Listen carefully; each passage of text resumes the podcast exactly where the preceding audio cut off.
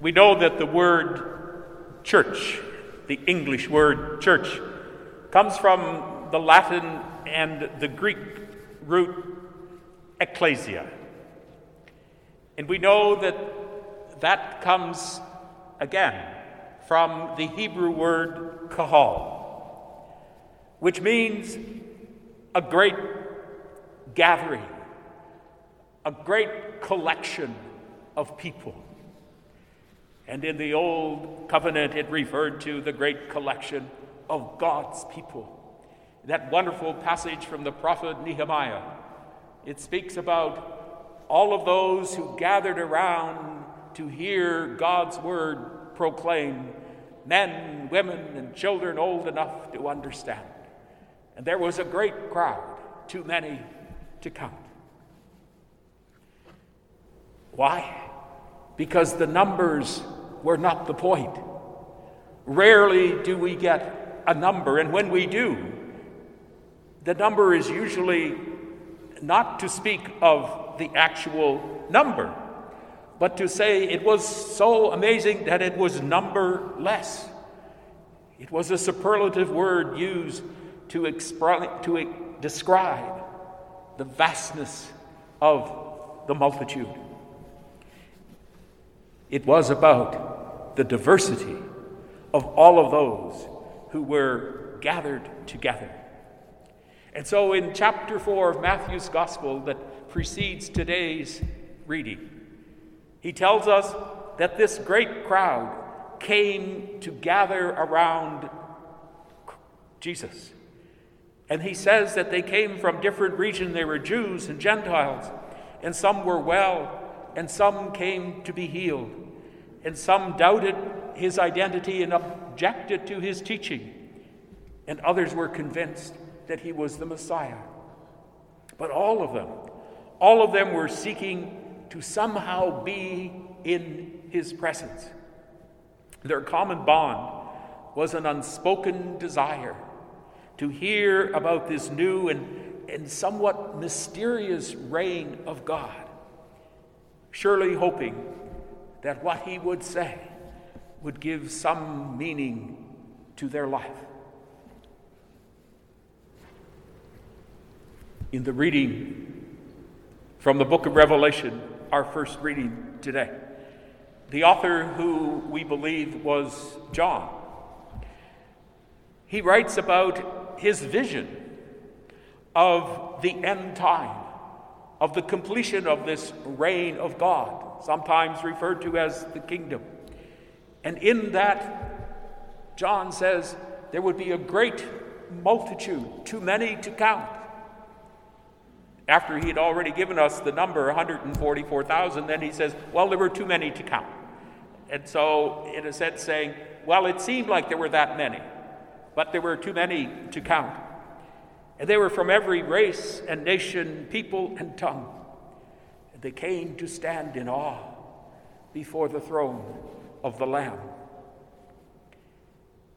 And in between those two great stories, we know of the story of Pentecost, another story of a great multitude of people from many languages and many nations gathered together, receiving the Holy Spirit.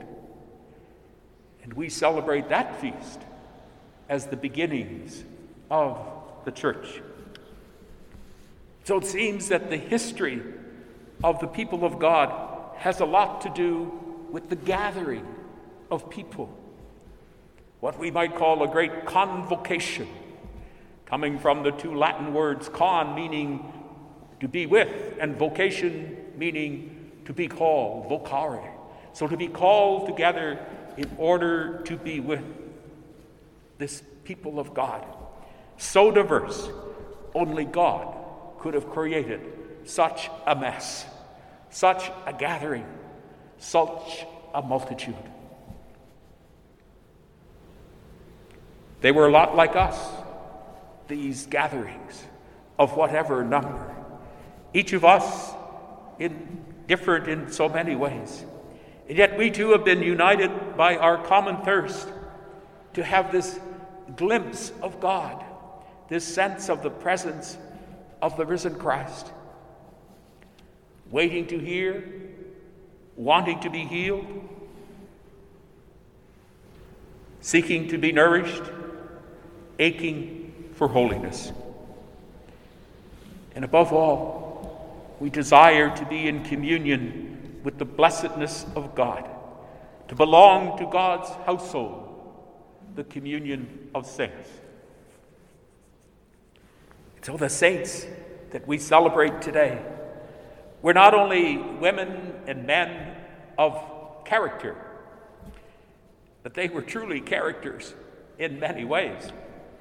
Some had a gentle holiness, some had a fierce energy for justice and compassion. Some raised families, some were preachers in the marketplace and in the deserts. Some struggled with their own personal demons. Others had, at some point in their life, a crisis of faith. Some came from wealth, and some came from poverty. Last year, on this feast of All Saints, Sister Glenna gave a reflection, and she referred to the saints as map makers.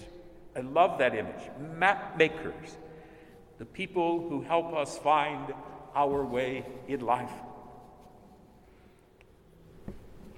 Perhaps they were people like our parents, or our teachers, or coaches, or priests, or nuns we knew, or neighbors, or fellow parishioners, with all of their faults, but with their thirst to live good and grace filled lives.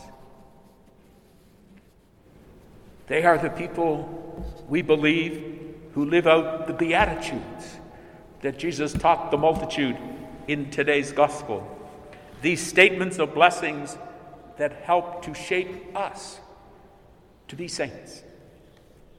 They encourage us to live without being afraid of life, even with its hardships. They encourage us to be poor in spirit and to embrace humility when we don't seem to be able to have a control over life. They encourage us to not shrink from being sorrowful, but to move forward and radiate hope. They encourage us to be merciful and ready to forgive, and to be honest with our own mistakes, and to seek always forgiveness from others. They encourage us to be hungry and thirsty for justice and always ready to make peace. Pope Francis says that the saints encourage us to leave the shore behind, to leave the shore behind, to have a character that allows us to embrace life on behalf of others and on behalf of the risen Christ.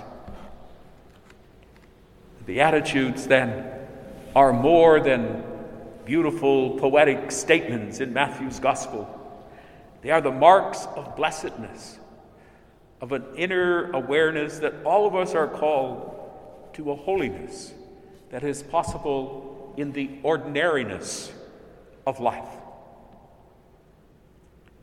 So today, my friends, this is our feast, as John reminds us in his letter today, for we are the children of God, a household of both those who seek and those who are indeed blessed. This is the feast of those we might name in the communion of saints, but it's also our feast, and we are in good company.